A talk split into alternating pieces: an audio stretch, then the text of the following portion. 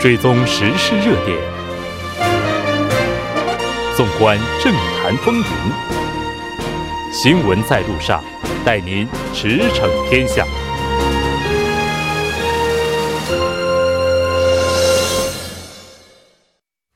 了解最新热点焦点，锁定调频一零点三新闻在路上。在接下来的半个小时，为您带来今天的此时此刻主要新闻聚焦分析以及百家谈。那广告过后马上回来。您的参与，我们的动力。参与我们的节目，您可以通过手机短信的方式发送短信至井号幺零幺三，每条短信收取五十韩元的通信费用。您也可以登录我们的官网 tbs 点首尔点 kr 收听更多回放。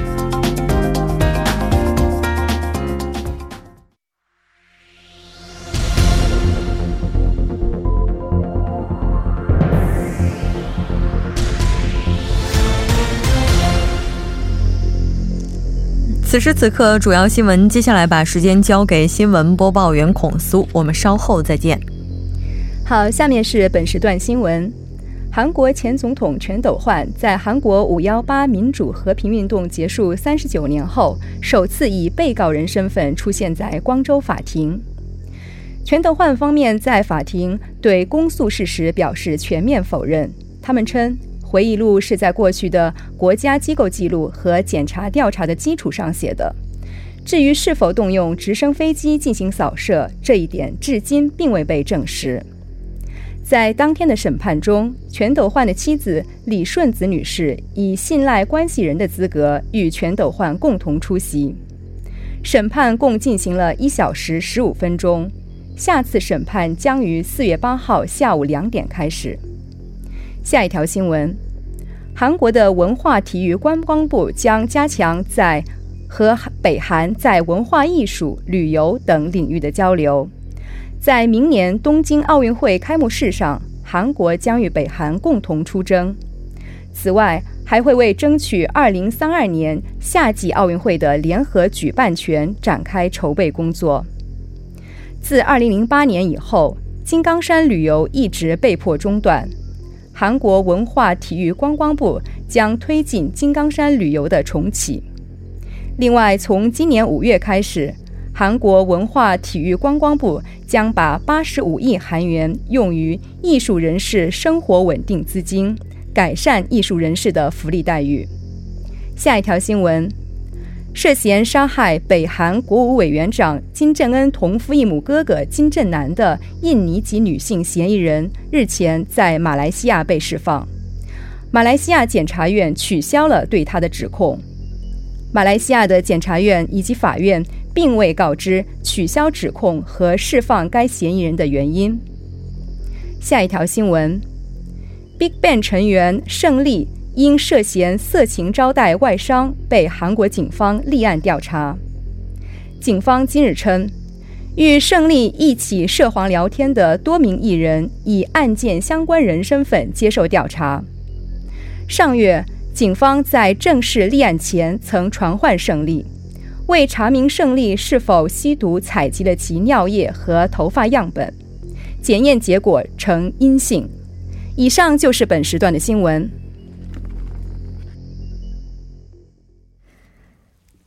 欢迎回来，接下来马上为您带来今天我们聚焦分析的最后一个部分，有请来自韩国 MNA 中心的法律顾问黄平平，黄顾问你好，大家好，主持人好。非常高兴和您一起来了解今天的聚焦分析。应该说是时隔二十三年，前总统全斗焕是再次出现在光州的法庭上接受调查。那之前，我们先来看一下这个相关的一些调查吧，呃，相关的一些报道吧。就是说，他全斗焕前总统呢说过自己将不接受在泉州的审呃光州的这个审判，但又出现在这个法庭上。这个原因又是什么呢？嗯，其实呢，嗯，目前媒体也没有去报道这具体的原因。但是呢，他这个案件呢是在去年五月被起诉之后，两次申请延期审理。啊，那这次他主动表明将出庭受审，我个人觉得可能也是一种迫于一种舆论的压力，因为。呃，这件事就是说他不能够无限期的进行一个申请的延期。那么他本人出席，对，可能也是希望能够就是有能够体现自己的一个立场吧。嗯，但具体什么样的立场，我想目前还不是很明朗。嗯，像之前的话，全斗焕他是曾经以老年痴呆以及流感为由，两次缺席庭审，所以光州地方法院也曾经对他签发了这个拘传票哈。嗯，那检方现在针对全斗焕前总统涉嫌损害“五幺八”光州民主化运动参加者的名义而提起了诉讼。对，那损害已故死者的名誉。这一点的话，能够构成名誉毁损罪吗？嗯，其实，在名誉毁损这一方面呢，有两个名誉毁损罪，一个是正常的，我们一般理解的，对于呃仍然在世的人的名誉毁损罪。嗯、那么，对于这样的情况的话，它就分两种，比如说公然的指出事实，毁损他人的名义，也可以构成名誉毁损罪；或者呢，公然的指出的是虚假事实，毁损他人名义，也构成名誉毁损罪。但是呢，韩国宪法有规定一个，嗯、死者名义毁损罪。那这个死者名义毁损罪，它就比较的严苛，因为它相对来说，它适用的条件是比较严格的，嗯只限于公然的指出虚假的事实，毁损死者的名誉，嗯而且是属于轻告罪，因为。死者已经去世了，所以他的亲属或者他的子孙以他的名义来提起起诉，这样的一种方式，所以是比较特殊的一种名誉毁损罪。根据韩媒的描述，五幺八民主化运动呢是于一九八零年五月十八号发生在光州市，当地民众要求推翻军事独裁政府，还政于民的一次民主抗争运动。当时掌握军权的全斗焕政府血腥镇压，造成了大量平民的伤亡。那之所以提到损害已故者死者名誉这一点呢，是因为前总统全斗焕他在二零一七年四月出版的一一本自己的回忆录当中主张，已故神父。曹皮乌斯曾经亲眼目睹军机对民众开枪的这个证言是子虚乌有，并且批判他是亵渎神职的无耻骗子。那当然，这个刚才你也提到了，在韩国的话，损损毁名誉罪的话，它是有损毁死者名誉这一项的。那这个的话，有没有说之前就有一些案例可以去参考呢？嗯对，之前的话，这方面的案例其实不多的，因为它是不是一般的名誉毁损罪。嗯，那么，呃，但是呢，在大法院的判决当中也是有相关的案例的，比如说提到说，虽然知道了有一个案例是他知道了特定人的死亡事实，但是呢，他没有散布这个死亡的事实，而是向周围的人说这个人欠了巨额的负债，在。逃债的过程中死亡，这是一个虚假事实，从而被判处有罪的这样的一个判大法院的判例。那第二个 case 呢，是最近比较有名的一个讲师，他呢贬贬低过去民主运动代表。三十三位民主运动代表为嫌疑被警察进行啊、呃、搜查，最终呢他是取消了嫌疑。他主要的过程是通过讲义或者电视讲演的方式，指出民主代表的三十三人的亲日行为，他们发表当时独立宣言的地方其实是不是特别光明正大的一个地方，从而被。起诉侵犯了死者的名誉，那最后警方的结论是说，确实也比较支持，就是说，呃，觉得没有相关的证据能证明他是有罪的，所以最后是取消了嫌疑。嗯，是的，这个我们已经看到说，目前前总统全斗焕他是否认了对他的指控。对他应该是说，按照今天的报道来讲，是全部否认了对他的指控。嗯，是的，也就是说，就对他的这个指控方面，他认为是无理的。我们也看到，韩国朝野上下这个意见也是非常不一致的，包括像这个红首席发言人，这个韩国民主党的首席发言人，他是认为，在这三十九年间，前总统全斗焕是完全的，并没有意识到自己的错误，并且呢，歪曲历史，应该要依法追究他的。的责任。正未来党这边的发言人的话，我们看到也是表示，前总统全斗焕是歪曲了真实的事件，并且愚弄了光州市民以及民主主义。那当然，我们同时也看到自由韩国党这边的话是希望能够公正公平的去依法处理相关的这个案件。到目前的话，应该说是一审哈。那这个最终会就是说，接下来。在这个案件对他进行审理，包括最终的判罚这方面，会是怎样的一个脉络呢？现在其实，因为我们说，如果它只是一个普通的刑事案件的话，那其实不会受到大众的这么多的关注。它其实背后也带有大众的一个对民主运动的感情，还有前任总统的这样的一种社会地位在那里。那么，其实如果从法官的判判断来看的话，那主要是看他的呃这个取证的这个证据本身是不是达到了这个死者名誉损损毁罪的这样的一个程度。因为我们刚才提到，它并不是对事实的一个陈述，而是编造虚假事实。那这个虚假事实的这个如何去定义这个虚假事实，这个是需要法官去根据证据判断的，并且在名誉回。死者名誉毁损罪，它里面分客观要件跟主观要件。那客观要件，我们看到回忆录可以作为一个它客观要件，我们看到白纸黑字。但是这个主观要件里面，也要去判定他是不是有这样的一个故意的一个初衷和动机，并且他知道这样的话会对死者的名誉带来毁损。像这些都是要进行综合的判断的，所以他的出庭本身也是非常重要的。嗯，对。当然，现在的话是一审，等到最终等到一审的这个判决，可能还有一段时间。当然，这个也有可能会出现一审结束之后继续二审等等，这个战线也有可能会被拉得很长，两年、三年等等。那现在的话，前总统全斗焕，我们看到说也是。他是主张自己患有老年痴呆症。对，如果患有这样的一个疾病的话，哪怕一审、二审判处他，比如说多少多少年的刑期的话，这个执行的可能性有多大呢？但是老年痴呆症的话，首先就是我们要判断他。第一点就是他在被指证犯，因为这个这个罪的公诉时间是三年，也就是在他呃被起诉之前，就是他的这个回忆录出来的时候，他的精神状况是什么样？那个是也需要去鉴定的，要去判断他的当时的行为能力，这个很重要。那么现在的话，他老年痴呆症这种情况，如果是按照中国的状态，是可以取保就医的，嗯，就是说用保释的方式在。在监狱外就医，但是也是属于一种啊，我们讲其实也是一种关押的状，被控制的状态，就是在外部限制他的人身自由，对对，被控制的状态，对的，哦，是的。但是问题是，二零一七年写的这本书，当时这个精神状态是怎么样的？怎么去取证了？这个我们没有时光机器去到那个时间点去对他进行精神鉴定啊。其实呢，比如说举个例子。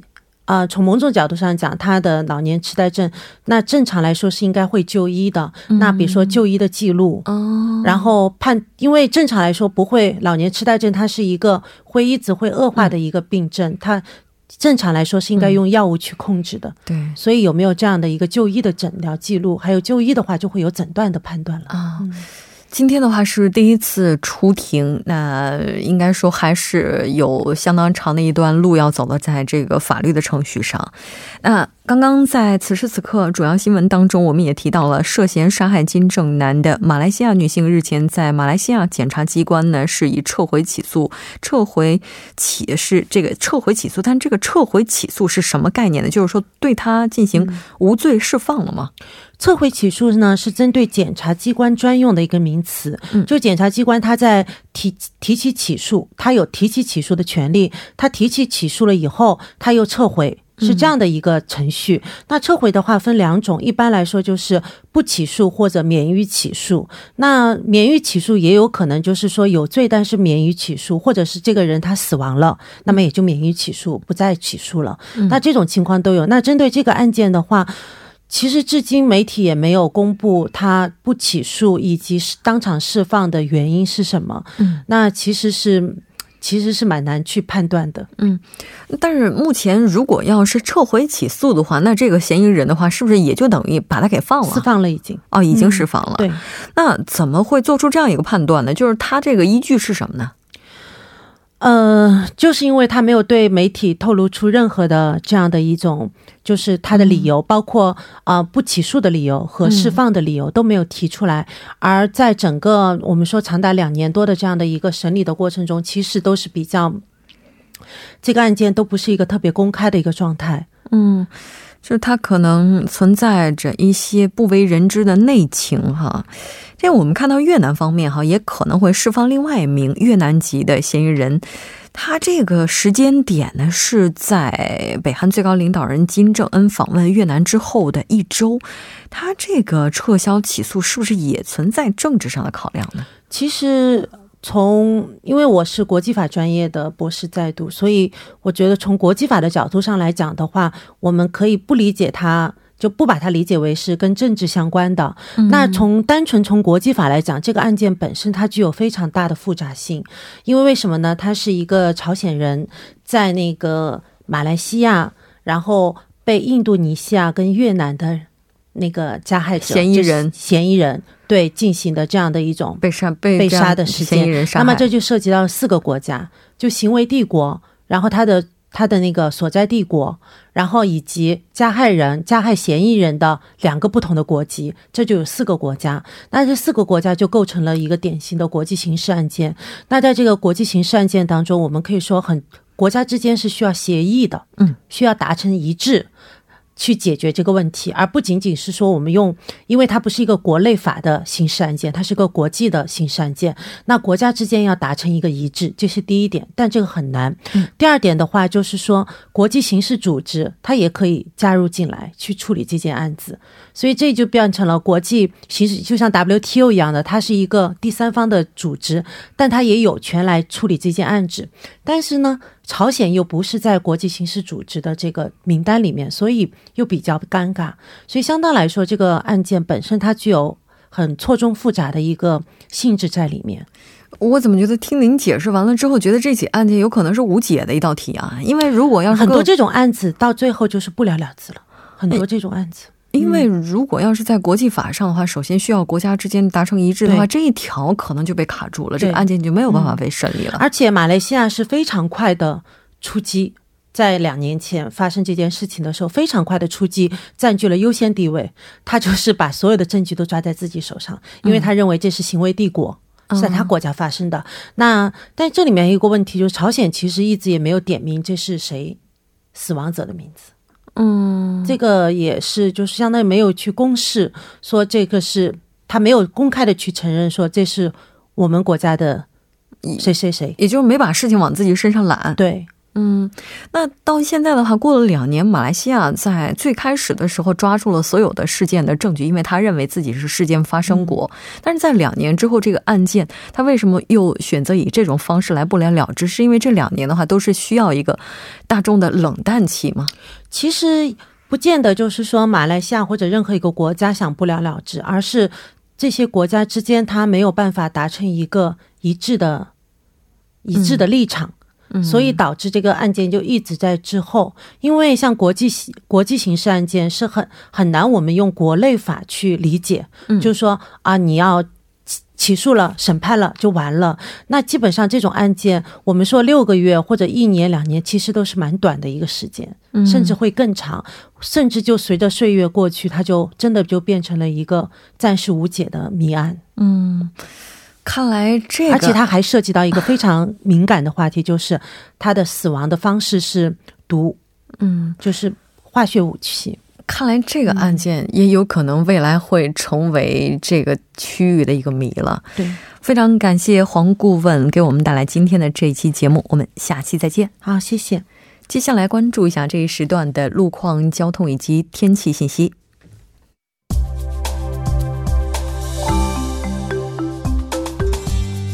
晚七点四十九分，依然是由程琛为您带来这一时段的路况和天气播报。继续来关注目前时段首尔市的实时路况。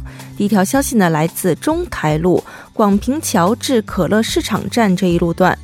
不久之前呢，发生在该路段三车道上的追尾事故，目前相关人员已经将事故车辆移至下行车道上进行处理，还望后续车辆参考相应路段提前变道行驶。好，接下来是在奥林匹克大路河南方向东湖大桥至圣水大桥这一路段，不久之前发生在该路段三车道上的交通事故，目前已经得到了及时的处理，路面恢复正常通行。好，最后我们再来关注一下天气。目前时段，中青道、京畿道南部以及湖南领域的降雨，预计呢会在今天的晚间时段停止。但是明天下午开始，京畿道东部、江源岭西、中青道以及南部内陆地区的降雨将会再度回归。本轮的降雨势力较弱，但风力较强，那体感呢比较寒凉。公众在外出时呢，注意做好保暖的工作，小心换季感冒。韩国气象台预计，未来一周时间里，中西部以及江源岭东一带虽然有冷空气带来小幅的气温波动，不过整体来看呢，还将持续偏暖的格局。明天西部内陆地区以及南部的局部地区雾霾浓度还是整体偏高，公众在外出时呢，注意做好健康防护的措施。好，最后我们再来关注一下城市天气预报：首尔多云转晴，北风三到四级，三度到九度。好的，以上就是今天这一时段的天气与路况信息。祝您一路顺畅，平安回家。我们明天见。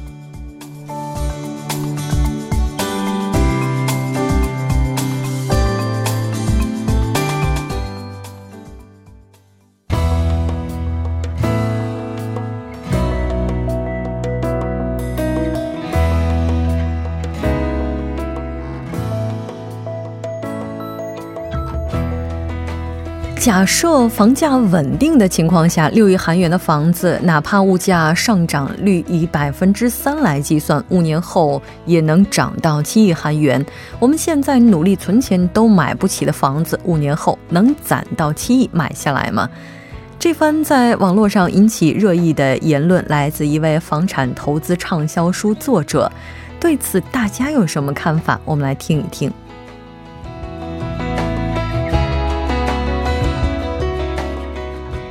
大家好，我是目前在海洋银行工作的赵媛媛。咱们今天聊的主题是房地产。其实，作为咱们八零后的一代，不管在国内也好，在韩国也好，很多时候大家聚在一起聊的都是关于房地产的话题。首尔地区的房价其实经过政府的几次干预之后，限购啊，一些一些贷款上的限制政策，已经持续一段时间都在下滑了。但是其实比起涨幅来说，实在是下滑的有点微不足道。嗯，我个人是觉得整个首尔地区对于房地产的需求是有的，嗯，只不过贷款和限购的政策。积了投机倒把的同时，部分刚需也是因为特别是贷款的限制，没办法在首尔啊买到自己的住房，再加上未来经济持续下滑的一个预期，嗯，靠近首尔中心地区的话，工作机会反而会多一些。所以，如果一旦限购和贷款政策放开，我觉得首尔可能又会迎来一个新的转折点。大家好，我是首尔大学医院江南体检中心的辛杰。像我认识的一些韩国阿姨啊，她们也是在这个不动产界啊投资了很多。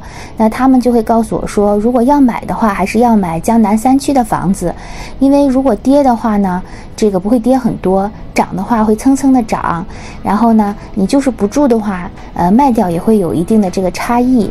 那对于我们家来讲呢，我们其实并不是很喜欢江南三区，虽然呢，在在这个这三区里面住的话呢，离着公司会很近，上下班会比较方便，但是呢，因为我们一个是从事医疗，一个是从事教育行业，我们不是很喜欢在这个闹市区里面去这个养我们的小朋友，嗯，我们宁愿去选择这个离着这个。公司比较远一点的田园风格的这种地方，教育压力呢也会比较小。完了，一个人呢生活起来也会比较轻松一点。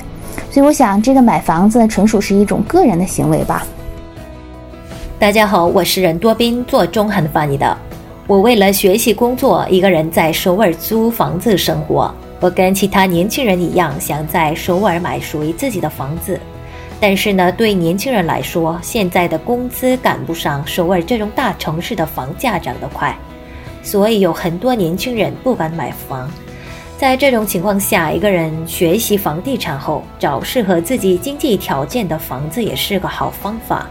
但是，我认为一个人的努力远远不够，我们也需要韩国政府政策上的支撑，比如说积极鼓励韩国企业采用弹性工作制，让员工可以灵活的、自主的选择工作的具体时间、地点安排等。这样的话，年轻人不必要在首尔买房。在首都圈的其他地方买房生活没什么很大的不便，希望韩国能通过这种努力解决房地产问题。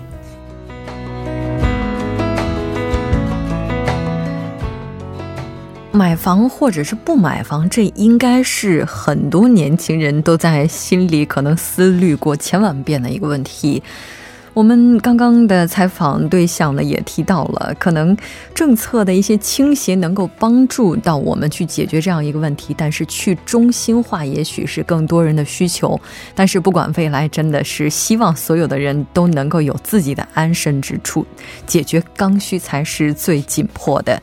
今天的节目就是这些了。节目监制韩道润，责任编辑金勇、董爱莹。感谢您的收听。我们明晚同一时间新闻在路上依然邀您同行。我是木真。